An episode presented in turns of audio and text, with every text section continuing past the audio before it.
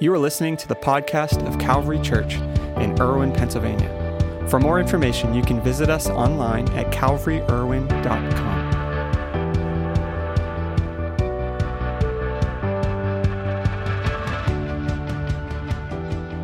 Today, uh, we're going to be starting a new series that's uh, called The Forgotten God. Before we jump into that, I just want to mention two quick things. One, uh, if you've been with us the last few weeks, we've been going through a series called Happily Ever After and had a lot of uh, great response from that. And uh, we've been walking through some principles of relationships, specifically marriage, but really relationships in general. If you're like, man, that was really good, I wish I could go back and listen to that or watch that, uh, there's a few places that you can do that. You can go online to listen.calvaryirwin.com and you can literally listen to the messages, or you can subscribe to our podcast. We podcast our messages each week. Uh, or you can go to our Facebook page, which is facebook.com slash Calvary, when you can watch the live stream.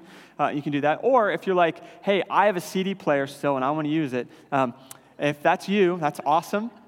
Um, you can actually order the CDs. If you stop by the Connection Center, you can order the CDs for those three weeks uh, and, and put them into your CD player. We do not have cassettes. I apologize. So, um, if you have a cassette player, my best advice to you is get a CD player.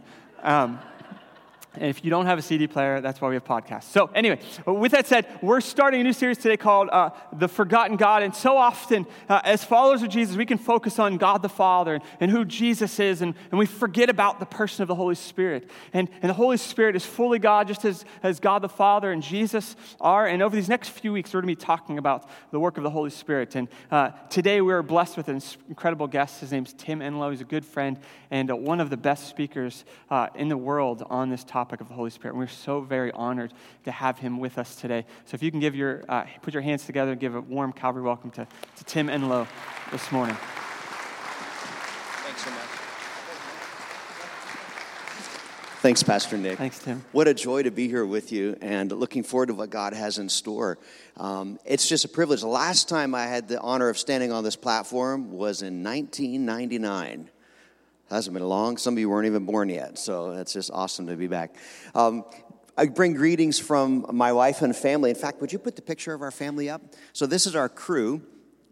Ooh, I need to spray on hair there. Okay, so um, my wife Rochelle, uh, we've been married now, hitting we're 26 years, hitting 27. And then beside my wife, Rochelle, is our brand new daughter in law, Olivia, and our oldest son, Braden. And they are pastors at a church in Ohio.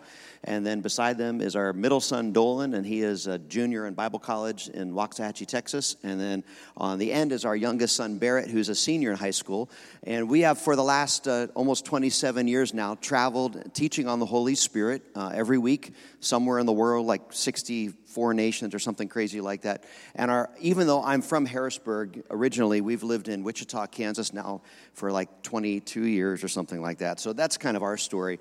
But every week out of the year, God has us in a different community somewhere in the world teaching on the Holy Spirit. Um, this last week, we were in Orlando ministering. And then next week, we are in, where are we next week? Well, we're here right now. How many are here right now? Oh, yeah. And then, uh, so we get home on Monday, and then on uh, Wednesday and Thursday, I'm speaking in Dallas, and then Friday, Saturday, Sunday, we're in Tulsa. And then the week after that, I'm so excited. We're at a cowboy church. We have never gone to a cowboy church before, but out near Topeka, Kansas, is a um, a barn they've refurbished, and about a thousand rodeo cowboy people come there every week. And I don't even like country music, so pray for me, all right? But I know I love people. Um, but uh, and then the next week we'll be in Nairobi, Kenya, then Mombasa, and then Eldoret, and then we'll be way up north in a refugee camp in Turkana, Kenya. So anyway, keep us in prayer. And in fact, in the in the back as you walked in on the as you walk out rather on the left side of the lobby are our prayer cards, and if you'd grab one of those and tape us on your refrigerator and remember us. Um, any given year, about 75% of the time we're in the U.S., and then about 25% of the time uh, we're overseas in ministry. So we really do appreciate your prayers so much. Um, also, if you're interested, never make a big deal about it, but there are some resources back there to help you to grow uh, because if you want to really be the person that God wants you to be and encounter God's presence for transformation in your life, we need the work of the Holy Spirit. And, uh, and there are materials back there to help you to grow. Um, our newest book is this one called Goodbye Chicken, Hello Dove. And it's all about encountering the Holy Spirit's presence in your life. It's a lot of fun, but the, it's kind of in, a, uh, in three thirds. The first third is all about the identity of the Holy Spirit, because you'd be surprised how many Christians don't trust the Holy Spirit because they don't really know who he is according to the scripture. And then the middle third is tracking patterns in the Bible of how people encountered the Holy Spirit. So we know that we're walking on a safe pathway to experience. And then the final third is probably the most helpful, and that is what do you do with the power of the Holy Spirit after you've received? How do you know if that prompting you're getting is you or from the Lord and sorting through those things? So, anyway, a lot of fun, a lot of help. There's even a, a book back there that my wife and I did a couple years ago uh, for kids called Kid Power. If you want your kids to encounter the Holy Spirit's power at the youngest possible age. Wouldn't that be awesome growing up knowing the things of the Holy Spirit as being second nature? And uh, then there's, if you like to listen, there's a media USB card. It's got like 25 hours of teaching from A to Z on the Holy Spirit. It's got a little uh, pop out USB drive on it. And uh, those things are back there. Anyway, take advantage of that stuff if it interests you. So, Pastor Nick, tonight at what time? Tonight at 7, we're going to be back here in, with part two of our teaching on the Holy Spirit. And then Monday night at seven again. How many know seven? You've heard of that number before, all right? So, um, Monday night at 7. So I am believing God that only the best looking and most intelligent of you will be back. All right. And so, uh, but tonight at 7, we're going to be looking tonight, uh, unpacking, teaching about all the Bible verses, what the Bible talks about, uh, about praying in the Spirit, praying in tongues, a language of the Spirit. There's so much confusion about this. And we're going to sort through all that, but then we're going to end tonight with a powerful time of prayer and receiving from God. And so if you feel like your prayer life could use a tweak, tonight's the night. God wants to download that in your life. And I pray, I hope you'll come back. Uh, we're going to experience God's presence. God always heals people, that's just what He does. Um, and that usually happens during the prayer times. And then on Monday night at 7, Monday night at 7, we're going to be talking about the powerful giftings of the Holy Spirit from 1 Corinthians chapter 12 and how the Holy Spirit wants to invest supernatural power in our lives to do things we could never do before. And if you thought that you were the only one that God didn't gift, like your spiritual gift is like knitting doilies or something like that, when someone else has Sith Lord power or something like that, don't miss Monday night. Um, I have personally arranged also for there to be no NFL games on Monday night, so that's kind of clout that I have. I hope you appreciate it. But come back and give God that opportunity. We won't waste your time, but we're going to dive in. We're going to have teaching from the Word of God that will open up our hearts, and then we're going to conclude, like we will this morning, with a time of prayer and receiving from God. Think about it for a moment. Has prayer enabled you to receive from God before? In fact, isn't biblically the normal way people receive from God is through that person praying and calling out to the Lord? So we're going to end the service this morning in plenty of time. We'll get you out before the Methodists hit Eat'n Park or whatever. Is Eat'n Park even still around? It is okay. And so, um, I mean, Eat'n Park, I think, is just like a Pittsburgh thing, isn't it? pretty much, yeah. And so, uh, anyway, come and and, uh, and at the end of the service, we're going to pray and we're going to receive from God. God can't wait to download into our hearts and lives something fresh. And maybe today all this Holy Spirit stuff is new to you, it's totally cool to sit and watch and experience and see what God does because God is not ashamed of what His Holy Spirit does, and the Holy Spirit only wants to take the things that are Christ's and make them known to us. So God has good things in store. Hey, let's talk for a few moments uh, about the Holy Spirit's ministry. And I want to show you a diagram here that kind of puts into context the ministry of the Holy Spirit. Can you move the boxes, please? So check this out. Look at that power right there. Okay, so there are two basic dimensions to the Holy Spirit's work in our lives. If you look on the green side on the left, we have what I've labeled the inward ministry. And I've chosen inward and outward not you know, because the words go together or because I'm talking about the posturing of your navel, but inward ministry because the Bible uses inward prepositions to discuss this first side. And if you look at the bottom, it all has to do with purity, with moral purity, with personal transformation. Anybody want to grow and be less like you and more like Jesus?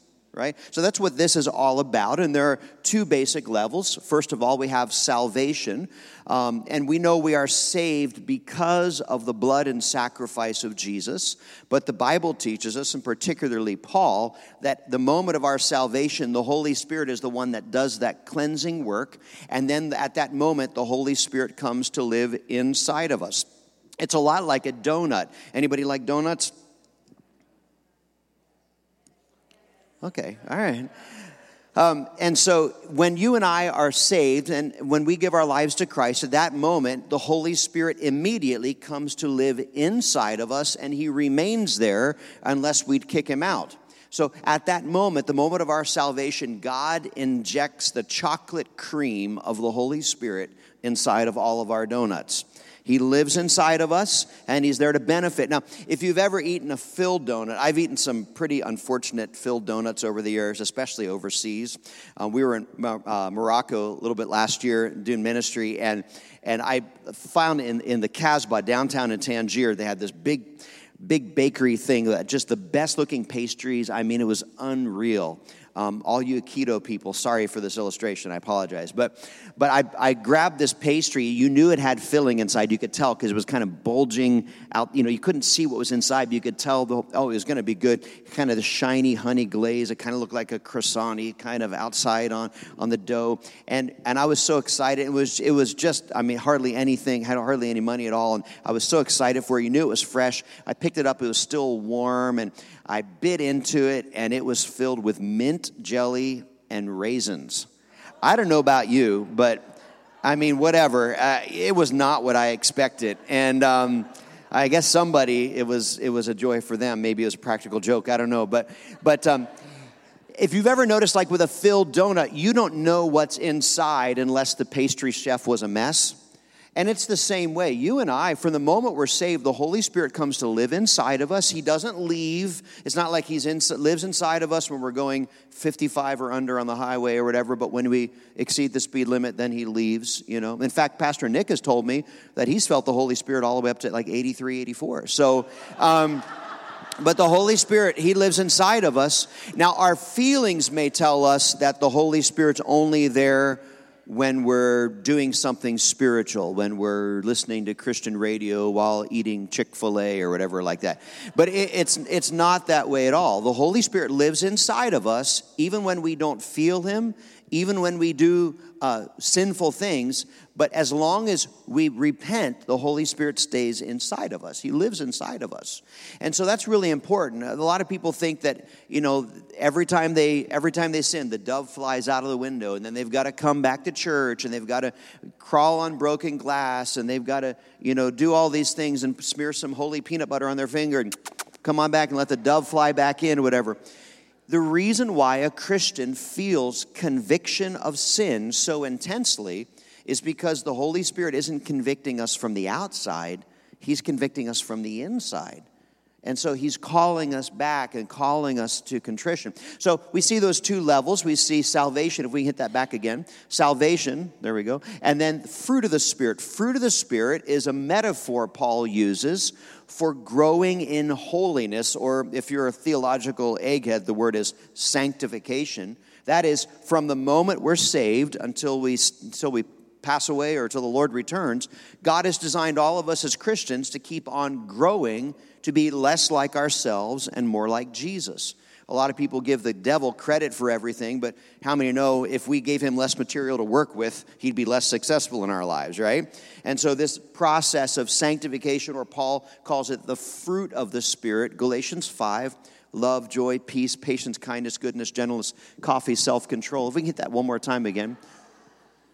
There we go, right here, fruit of the Spirit. And so, fruit of the Spirit, we see at the very bottom, it's all about growing in purity. And like that donut with the filling in the middle, really, you can live for the Lord, go to heaven, and have the Holy Spirit work in your inward being, causing you to have greater levels of purity, but not really affect people around you. Like that donut, you don't really know what's inside until you bite into it, and hopefully nobody's biting into you. But, but um, the Holy Spirit wants to do more work than just your inner being The Jesus talks about this, and we'll read this in just a moment. People that already had the Holy Spirit living inside, they were saved or born again. Those terms all mean the same thing, like you and I are. He made the promise that He wanted to drench us, dunk us in the Holy Spirit's power. And so you see the second side here, the outward ministry of the Spirit. The Bible uses exterior prepositions for this that we would be baptized. How many have ever been baptized in water? We would be baptized in not water, but the Holy Spirit's power. If you've been baptized in water, did your inner being or outer being get wet? Hopefully, your outer being, if Pastor Nick pinched your nose properly, right? Um, but it's about an outward coating. When you get baptized in water, you get wet. When you get baptized in the Holy Spirit, you get power to minister to others. It's like God taking your donut that already has the chocolate of the Holy Spirit and He dunks the whole thing in the chocolate glaze of the Holy Spirit on the outside chocolate inside, chocolate outside, right? And so, have you ever noticed, like in a box of assorted donuts, the ones with the chocolate glaze on the outside just seem to rub off on all the other donuts around them, right? It's the exact way. In fact, we're going to read in just a second. Jesus prophesied and promised that one day God would take those of us that are saved, that have the Holy Spirit living inside, and He was going to let us encounter a different dimension of the Holy Spirit's ministry, that we would receive new levels of supernatural power when the Holy Spirit came outwardly upon us and He dunked us, coated us, and that we would rub off, minister, help people around us in other ways. And this is what this is all about. God wants to do more in your life and in my life as a Christian than just getting us to heaven. He wants us to be agents of God in our family and friends and community. He wants like he wants to do the things that we've always dreamt of doing, but we've felt too powerless to do. He wants to give us supernatural power to do those things. So we see those two levels baptism in the Spirit, which is, wait a minute, over here. Hit me that slide again, see how good my guess is. No, go back one. There we go. Oh, spirit baptism. And then below that, gifts of the Spirit. We're going to be talking about the gifts of the Holy Spirit on Monday night, and we're going to end that season with a great time of healing prayer. So make sure you, you bring someone you know that needs a, a touch from God in their body. In fact, how many of you are sitting by a real sicko right now? Okay? So, so come and give God that opportunity. All right, I want to invite you. Would you stand with me to your feet real quick this morning? And we want to look at a, a few scriptures this morning to set our foundation for this. And I want to invite you, if you would, to read out loud with me, big and bold. This will by far be the most important thing that's ever said this morning. How many believe the Word of God changes our lives?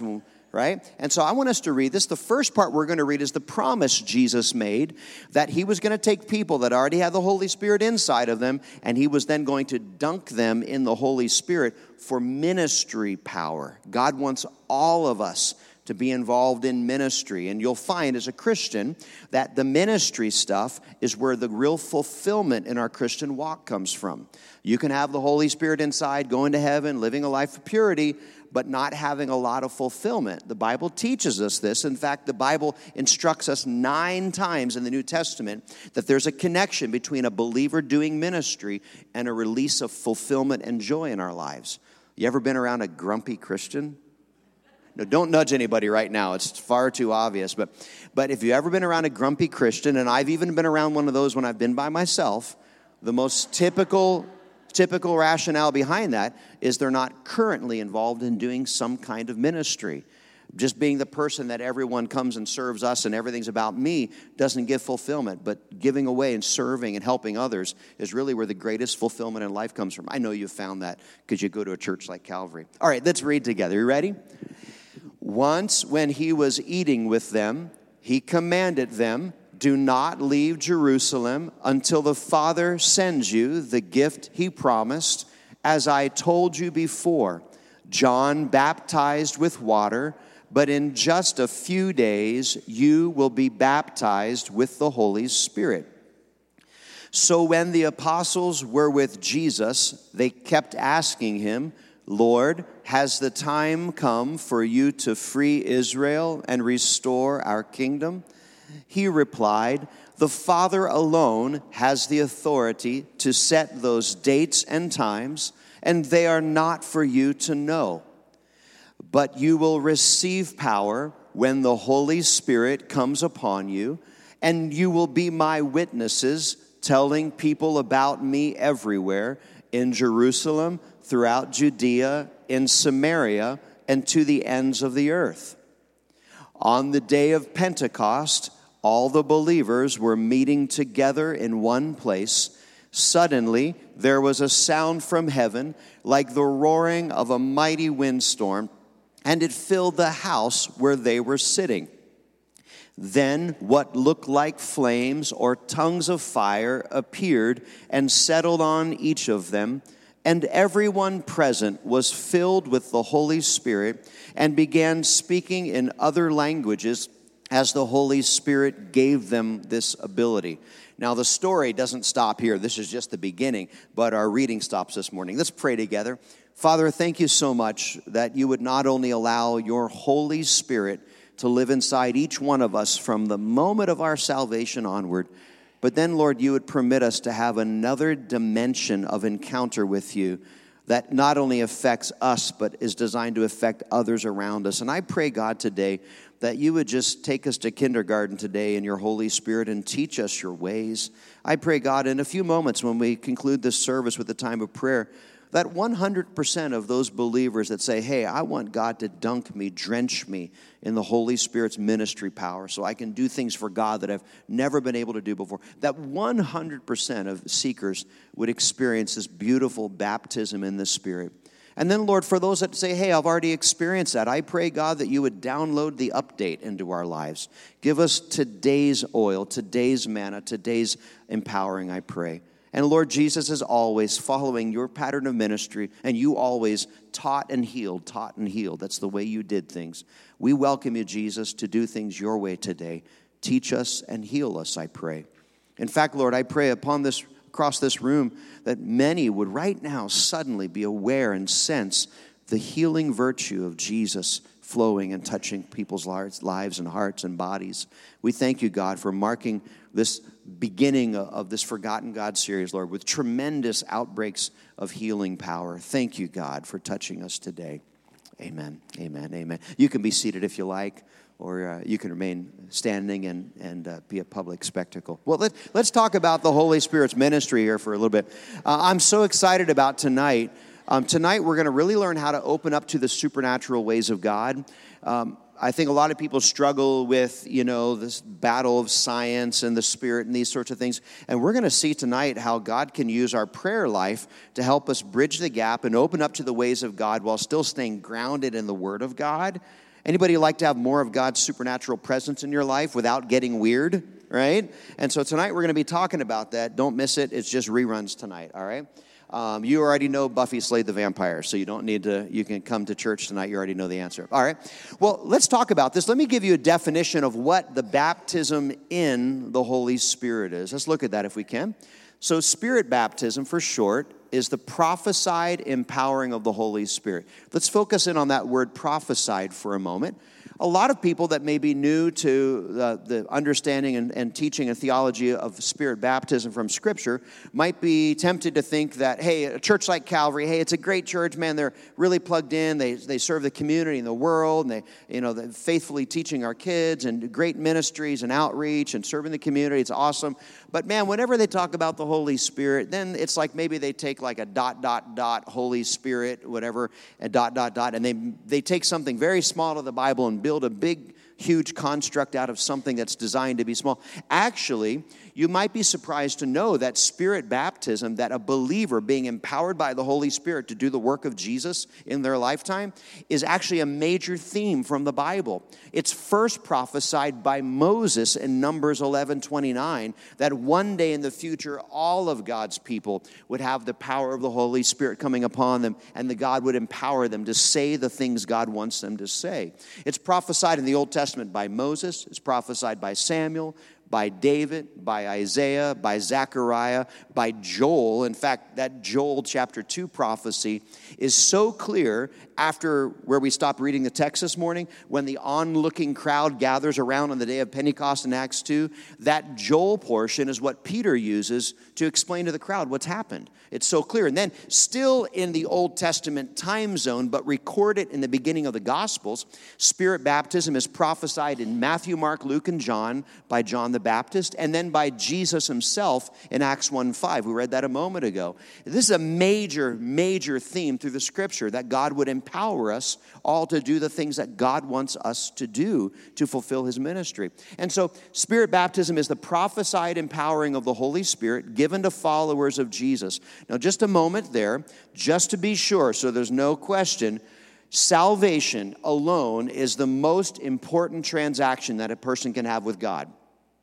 That was a good spot to say amen, or I'll drink to that if you live near Rolling Rock. And so, um, so this is this is something really, really important to remember. There are no degrees of salvation. It's not like, well, if you come here to Calvary and you've just been saved, you're just born again, then you're a silver level Christian and you park in the outer lot and then if you're you've been saved and then afterwards baptized in water, then you're a gold level Christian and you get the discount at the bookstore and etc. But if you've been saved and then afterwards baptized in water and then baptized in the spirit, you're a plutonium level Christian, right? And so it, it's not that way. And well, you get the 50% discount on your tithe and all that. It's not like valet parking. It's not like that, though. There, and, and if you're new to Calvary and you think that maybe different churches value people differently, it's not that way at all. Salvation is a status. We are either saved or lost. There's no degrees. Well, you know, uh, Pastor Paul, he's really saved, you know? It's not like that. You know, so some, some people, some Christians still deal with spiritual issues in their life. Like, you know, believe it or not, there are actually a couple Christians that are still Patriots fans, but we're believing God for those demons to come out, right? Okay? Um, but it's important to remember that. So this is not like, hey, this person is better or more spiritual. It's not like that at all. When a Christian comes to grips with, I want to do more for the Lord than I have the ability to do, anybody resonate with that? Wouldn't you love to do more for God? Than you're currently doing, then most people will make one of two decisions. They will either continue to do nothing and feel badly that they're not doing more, or else they'll come to God and say, God, unless you help me, I can't do more. I don't know what I'm doing. I don't have the resources. I don't have the time. I don't have the ability. I don't have the training. So, God, please come and give me supernatural power. And the moment you say, God, help me to do more for you, whether you have a big theology of baptism in the Holy Spirit and you say something like, Lord, please baptize me in the Holy Spirit with initial physical evidence of speaking in other tongues as the Spirit gives utterance, or whether you just say, God, help me to tell grandma about you, right? Same prayer you step into what is hopefully the lifelong process of being baptized in the Holy Spirit. And so this is critical for us. The moment a person says, God, I want to do more for you than I'm doing, and I don't know what I'm doing, so help me. And we begin to humble ourselves and draw near to God. Jesus begins to pour out his Holy Spirit. And ideally, that's the spot we should always be. We should always remain under his waterfall. So, Spirit baptism, the prophesied empowering of the Holy Spirit given to followers of Jesus for the specific purpose of increased inward closeness. Now, this is not to say that a believer who has not yet encountered baptism in the Spirit is not close to the Lord, but this shows us the function. Everyone in the book of Acts, and honestly, the central theological theme of the book of Acts is Jesus baptizing his followers in the Holy Spirit so they could continue continue his ministry.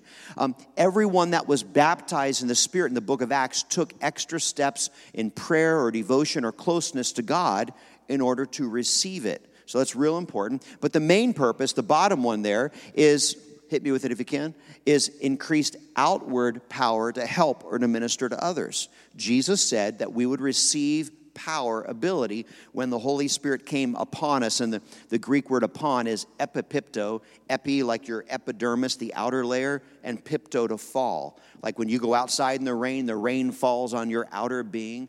Uh, like God dunking your donut in the chocolate, you know, you get it on the outside, that He would give us supernatural power. A real easy way to remember the inward work of the Spirit for inward personal transformation, the outward work of the Spirit upon our lives for outward ministry. So we need Him. And do you see that? That how much we need the Holy Spirit's work in our lives? Well, let me throw at you three more defining points, and then we're going to go to a time of prayer this morning, all right?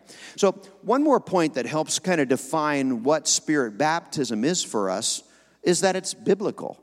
You know, I think any of us want all that God has for us as long as it's firmly rooted in the Bible. You know, we don't want somebody who's weird, exotic doctrine. We want what the Bible says. And, and I think all of us in our heart of hearts want to fulfill the will of God for our lives, right? Well, I mean, don't get crazy about it with your response or whatever.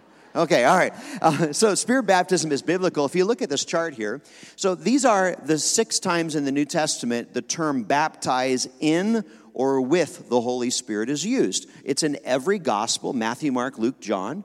And then, so that begins the ministry of Jesus, a major prophecy. And then, Acts 1 5, we read that Jesus said, Hey, I've died, I've risen again from the dead. You, I put my spirit to live inside of you in John 20 when he breathed upon them and the Holy Spirit came to live. You're fully saved, born again, but I've not yet baptized, dunked any of you in the Holy Spirit. But fasten your seatbelts.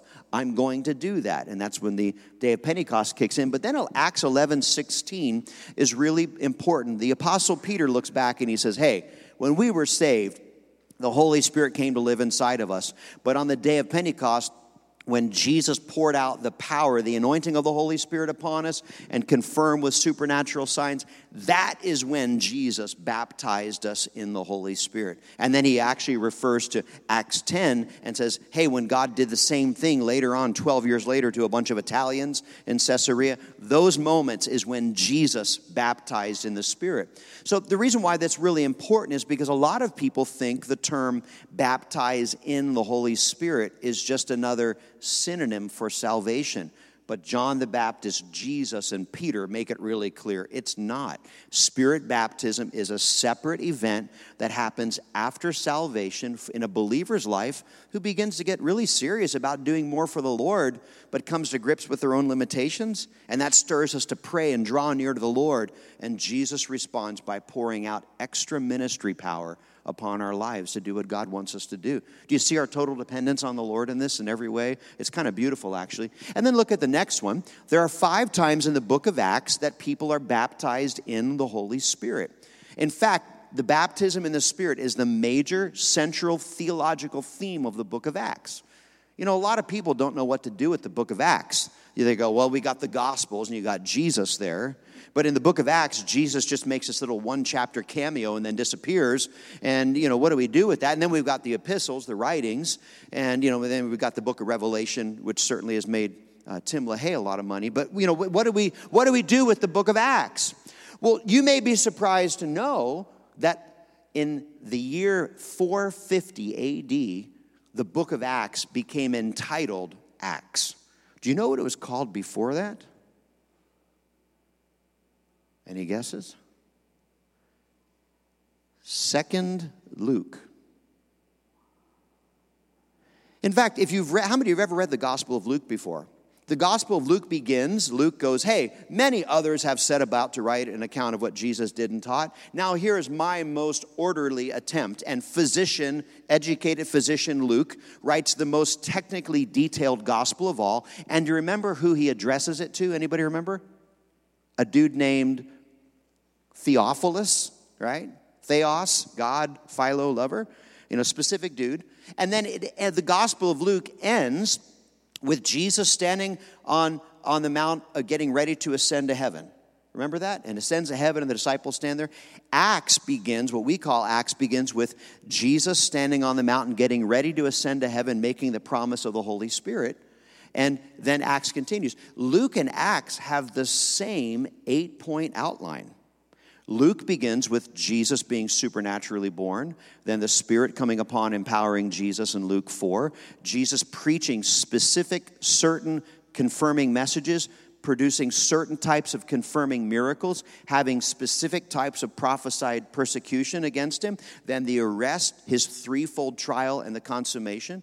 The book of Acts begins with the church being supernaturally born, the Spirit coming upon and empowering the church, the church preaching specific types of confirming messages, producing certain types of confirming miracles, having certain types of prophetic prophetically declared uh, persecution coming upon them, the arrest, Paul's threefold trial, and then the consummation. But the book of Acts leaves us with an open end because it's designed to be still going on today. Do you see what Luke is trying to get us to see? The same spirit that came upon Jesus to empower him to fulfill the will of God is still coming upon his followers to do the same thing. If you look at this chart again here in, the book of Acts, the five times Spirit came upon people and empowered them the Jews in the day of Pentecost, the Samaritans with Philip the deacon, Saul of Tarsus in Acts 9, the Italians and other Gentiles. Any Italians here? All right. And, um, and then Acts chapter 19, the Ephesians. This is a major theme from the book of Acts. Spirit baptism is biblical and it's for us today. Secondly, spirit baptism is important. It's not like, well, some of us here can receive this and others of us, you know, the smallest percentage, just the people that are extra wired towards God. Maybe the little kooky people, they can, you know, can receive. How many are sitting by someone that's just a little kooky today, right?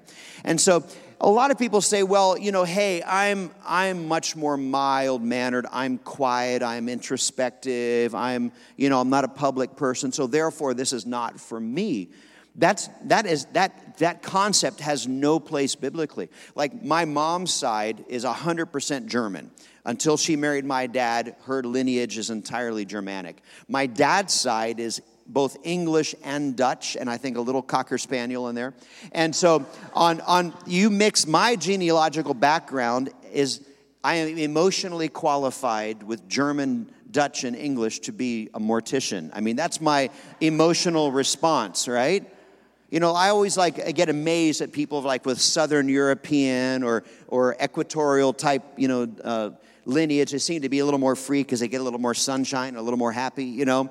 But Italian and Spanish and Greek and Mediterranean and all, all that around that belt, it just tends to people are a little more emotionally free. Like, I don't know about you, but the more, if you're Northern European background, and this is a big generalization, but the more Northern European you get, the more emotionally constipated you are, right? Okay? And I can say that because that's my lineage.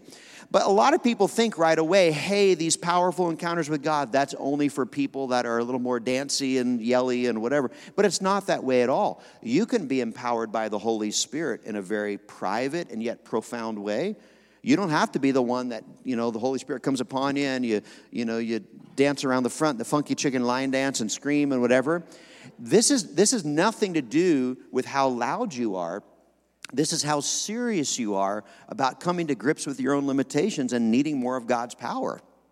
And when we begin to press in, we see how important this is. Check out the next one here, real fast. Okay, so after you after you get saved, what does the Bible show is next for you? We go, well, the most important thing is getting the church coffee mug okay? But after that what is like a lot of people go well you know you need to come to our class and I, so i'm called i get called a lot of things but i'm called by god to be a teacher. When i was 14 in a time of prayer i heard god speak to me very profoundly and he's never changed direction yet for me that i'm to teach about the holy spirit. So that's kind of why we do what we do. But so by calling i get called evangelist because we travel but really that has nothing to do with being an evangelist. But by calling, I'm a teacher, so people tend to kind of overvalue their own passions and giftings, you know? So I would say, well, you got to teach people. But that's not biblically what the, the apostles did with new converts. Check out the next one. This is what the Bible shows the apostles did with brand new converts. They got them baptized in water and baptized in the Holy Spirit as quickly as possible in their earliest days of following Jesus. But don't misunderstand, because I have a one and a two there, that doesn't not there to show order.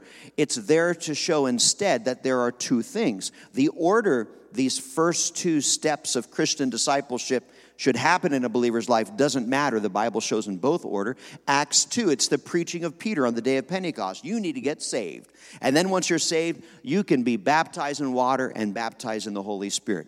Acts 8, they were saved and then baptized in water and then baptized in the Holy Spirit. But Acts 9 and 10, a reverse order happened.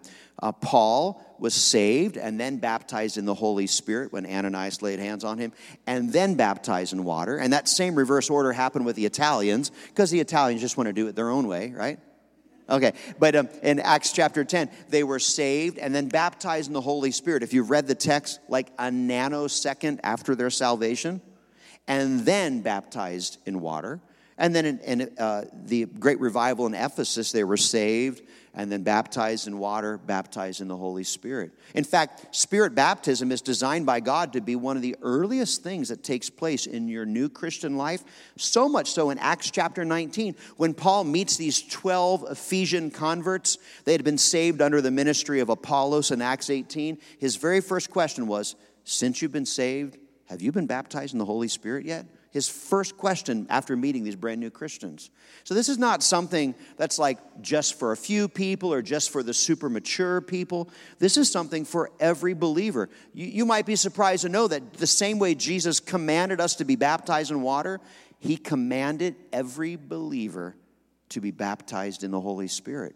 So, for a Christian to go, well, I'm just not interested, and here's my 11 excuses, uh, it's kind of a cop out. Jesus wants you to do more than you can do by yourself, and He wants you to climb the mountain of the Lord until you have an encounter with God that empowers and transforms you. And if you've been saved, every person in this room today, God wants to baptize you in the Holy Spirit. And the crickets chirp. Okay, all right, let's go to the next one if we can. So finally, spirit baptism is functional. This is not something where you come up front, the deacons put the chloroform rag of the Holy Spirit over your mouth, you see stars, hear Stairway to Heaven, and then you wake up in the drainage ditch in front of the church in two weeks, you know, going, What happened to me? This is not some sort of anesthesia or some sort of voodoo. Like a lot of people misunderstand because they've seen things on TV or on YouTube and, and they go, What in the world? You know, boy, it looks like that person, you know, was looked like more like a, a medical condition or he called the ambulance and it did a spiritual thing.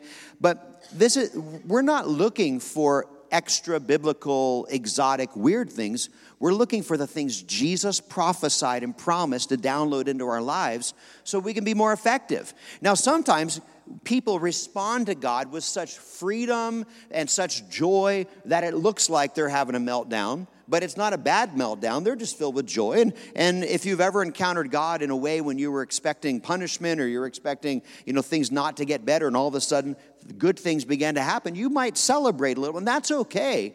But just because somebody over here is receiving with clapping, shouting, joy, and weeping and whatever, and someone over here very stoically is responding to God, that doesn't mean there's different voltage. That just means that person has a different level of freedom in their emotions. And that's not bad. We all receive from God on a spectrum emotionally, right? Like, okay, so don't stone me, but I was raised in Harrisburg. I'm an Eagles fan. I'm not a Steelers hater. I, lo- I know, I love the Steelers. I do. My second favorite team. But I'm just far enough over in the state to where we're still splashed on by the Cheez Whiz on the cheesesteaks, you know? And so, like a couple, two years ago at the Super Bowl, man alive, I was preaching in Arkansas and I made a promise to everyone in the room you can't tell me what's going on because we had DVR'd you know, uh, and we had a great service. God healed a lady born blind and all kinds of great stuff on Super Bowl night. But I went out and I want to tell you, I was screaming my full head off watching the end of that Super Bowl when God took down uh, that demonic Patriots team. You know, the word. The word for Satan in the Greek, in the Bible, is the word Belichick. I mean, come on, you know. Um, but good night. You know, I mean, there are certain things in life that trigger me to have great emotional freedom and response. And a lot of people are that way about football or about the Pirates or about the Pens. But when it comes down to about God, for whatever reason, they live in an emotional bunker. I want to tell you, God, when He moves on you, isn't going to make you crazy. He's going to make you more whole if you let Him. And maybe it's an okay thing if you find yourself getting kind of misty eyed. That's all right when God moves on you. We've got plenty of Kleenex, and when we run out of Kleenex, somebody will go grab the Charmin. All right? We're, we've got, we're equipped for it. But if you don't cry, that doesn't mean that God's not moving. You know, we value the substance of what God is doing. So check this out. Here's the function. All right, check out these two scriptures. So the top scripture is the moment they received. They were all filled with the Holy Spirit and began to speak with other tongues. This is praying in tongues. This is not public tongues and interpretation. Very, very different, and we'll go into that tonight. But they began to pray in tongues, uh, other tongues, other heteros, another of a different kind or order tongues, language, it's not like the tongue in your mouth, it's a language, is the, word tongue there, as the Holy Spirit was giving them utterance. Is utterance a word you use very often? Probably not, unless you're maybe like a dairy farmer or something like that, you know, and spelled a little different. But um, utterance, likewise, is a very peculiar word in the Greek language the New Testament was written in. That word utterance is only used three times in the Bible. It's only used by Luke, and he only uses it in Acts chapter um, 2 and Acts chapter uh, 24. It's the word apothengomai, and you don't, there'll be no quiz on this afterwards, all right? But apo is the prefix to send, like apostle, a sent one, apo. And then thengomai is data they began to speak in a language they had never learned before. This was a private prayer meeting as the Holy Spirit was sending them the data to speak. Now, this is extremely functional to us because 10 verses later, that word apothengomai is used again. Peter, when a crowd begins to amass around and Peter realizes this private prayer meeting has now gone public, Peter stands up with the 11, raises his voice, and declares the word declared here is actually the same word as utterance, apothengomai. Peter spoke the words that the Holy Spirit was sending them. Now, this is important because a lot of people make the mistake and they go, Well, I don't really want the ability to pray in tongues. I mean, that's kind of weird. I don't really want that. So, therefore, I don't need to be baptized in the Spirit. But the baptism in the Spirit is much bigger than that confirming sign of you personally privately praying in the Spirit. The baptism in the Spirit is about you getting new power. God gives you an outlandish sign. When the Holy Spirit comes upon you, He starts sending you supernatural data. He starts turning on the subtitles in your life. And the process of you being baptized in the Spirit, God doesn't hit you over the head with a big mallet and all of a sudden you pass out and see doves beginning to circle around you like a Tom and Jerry cartoon or whatever. And then you begin to, you know, auctioneer and Romulan or something like that. It's not like that. All of a sudden, when the Holy Spirit moves upon you, He begins to stir you, and God begins to turn on promptings and subtitles for you. You don't have to speak in tongues, but you get the opportunity to. He doesn't make you, He doesn't hog tie you and, and choke you and you know whatever, he, but He prompts you. And so this whole process is something very holy. There's no coercion involved. He doesn't anesthetize you or whatever. But all of a sudden, he begins to turn on the subtitles for you. The reason why, in your private prayer time, when you're drawing near to God and you're very aware of God's presence, he gives you the ability to discern those promptings. So tomorrow, when you're at work or school or whatever it is, and you sense God's moving on your heart, you have the equipment and the background now on how to discern the promptings of God. Peter did not speak to the crowd in that bottom verse in tongues, he spoke to them in their normal language. And this is where we get this final statement.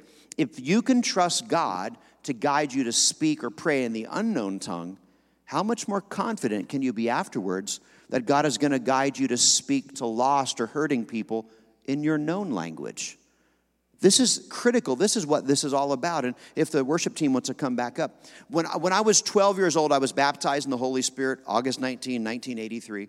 Um, the next day, I went to a 7 Eleven to buy some Hubba Bubba. This was Harrisburg, where I was raised. I went to buy some bubble gum, rode my bike down there.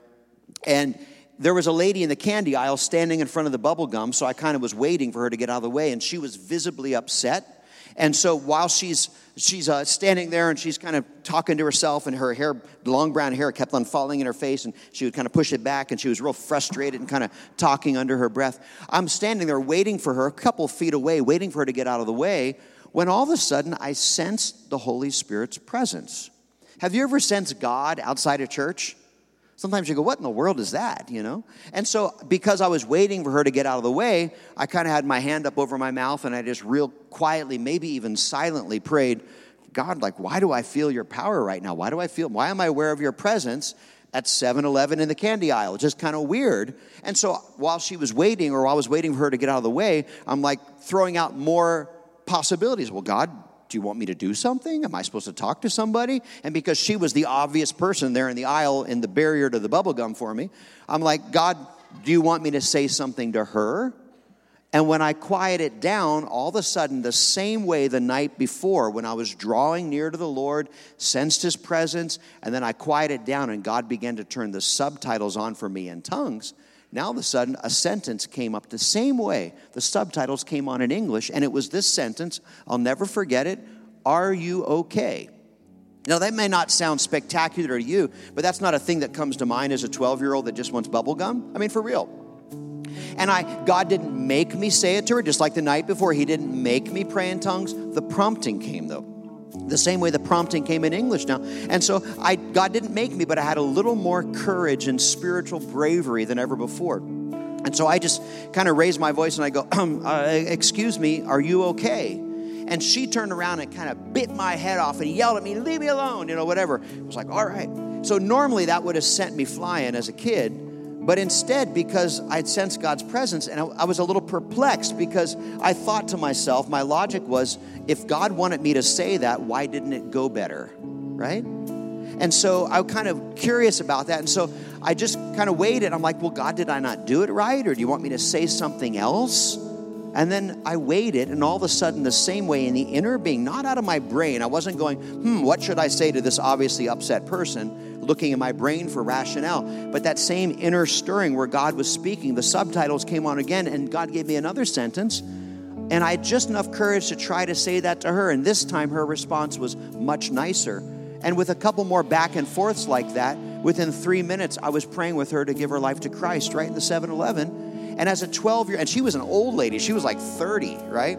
And over the next two months, 60 days, a 12 year old kid had led 27 adults to the Lord. Not because I'm some great soul winner, but because we receive power, ability when the Holy Spirit comes outwardly upon us and we just kind of naturally, like those chocolate glazed donuts, begin to rub off on people. He doesn't make you obnoxious or an extrovert if you're an introvert, but he gives you the things to say, the things to do. The prompting, the teleprompter comes on. You receive ability from the Lord. And all of a sudden, the power to do the things you've always wanted to do for the Lord is now installed upon your life. God wants to give us power. And in a second, I'm gonna, we're gonna transition here to a time of prayer. It's late. It is now 3 p.m. It's late, all right? But I'm going to set you free here in just a moment. But I want to ask across this room if you'd all just bow your heads and close your eyes with me. I want to give us an opportunity to respond to God. After this, we'll start a prayer time. But at that moment, anyone that wants to leave can certainly sneak out. We'll have a real soft dismissal this morning. But while your heads are bowed, I just want to ask you the most important thing I tried to be so clear this morning. Salvation, giving our lives to Christ, is the single most important, the greatest spiritual transaction that can ever happen. And the reason why this needs to take place is because the Bible says, and we all know it, we have all sinned against God. And sin is a spiritual problem that cannot be resolved by natural solutions. Spiritual problems require a spiritual solution. That's why you and I can't give our way out of sin or volunteer our way out of sin or help little old ladies across the street and burn off sin demerits. We need a supernatural Savior.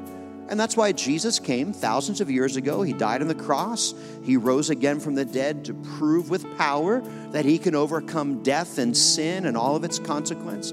And he's not looking for you and I to do some great task to climb Mount Everest or solve some sort of world problem before he forgives us of sin. He's actually looking for something a little more difficult. He's looking for us to humble ourselves and to call on him to help us. He's waiting for you. He's throwing the lifeline out. He's waiting for you and I to grab it. And if you're tired of bobbing up and down underwater in, in, your life spiritually, and you want to experience a salvation that only Christ can give, it happens through humbling ourselves and praying. And we're going to pray about that in just a moment. But if you want to be included in this prayer to make things right between you and God, if you just real quick just wave a hand at me all over this house, say, That's me. I want to make things right with Jesus. Just give me a quick wave wherever you're at across this great uh, auditorium today. Yeah, God bless you guys. Awesome. I'm so excited for what God has for you. Anybody else? I want to make things right with Christ. I want to experience that forgiveness. Yeah, God bless you. God bless you. Thank you back there. Awesome. Awesome. Awesome. Now, would you all just look up here for a moment? Okay, so we're going to pray a prayer of fresh forgiveness and repentance. And then after that, anyone that wants to go can be dismissed. But would you just hold tight for that prayer real quick? And then I'm going to invite anyone that wants to either to be baptized in the Holy Spirit, what we've talked about today, we're going to experience here in a moment. Or those that say, hey, I've already experienced that, but I just want a fresh anointing on my life. I'll invite you to come forward. But there's going to, after this prayer for repentance, anyone that needs to go is, is free to go. Sound like a deal? Okay? With that understanding, would you stand with me real quick to your feet?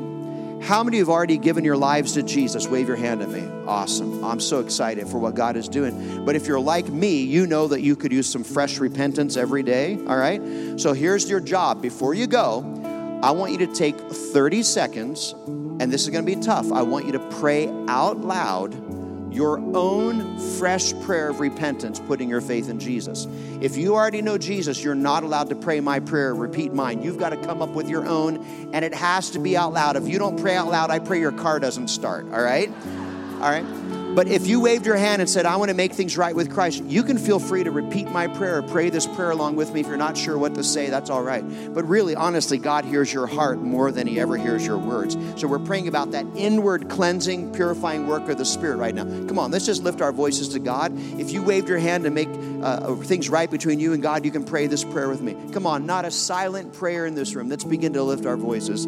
Heavenly Father, I believe that Jesus is your one and only Son, and that no one else can save me from my sin but Jesus alone. Savior, save me, wash me, cleanse me, put me into your family, and let your Holy Spirit come live inside of me right now. I pray that every person that's praying these sorts of prayers, Lord, will experience right now the presence of the Holy Spirit inside of their lives right now. Thank you for that, Lord. Give us the ability to please you and serve you and know you and grow. And God, I pray for any believer that's struggling with deep levels of habitual sin or addiction in their life would right now experience the hope and power to change through the working of the Holy Spirit. Change us, Lord, we pray. Thank you,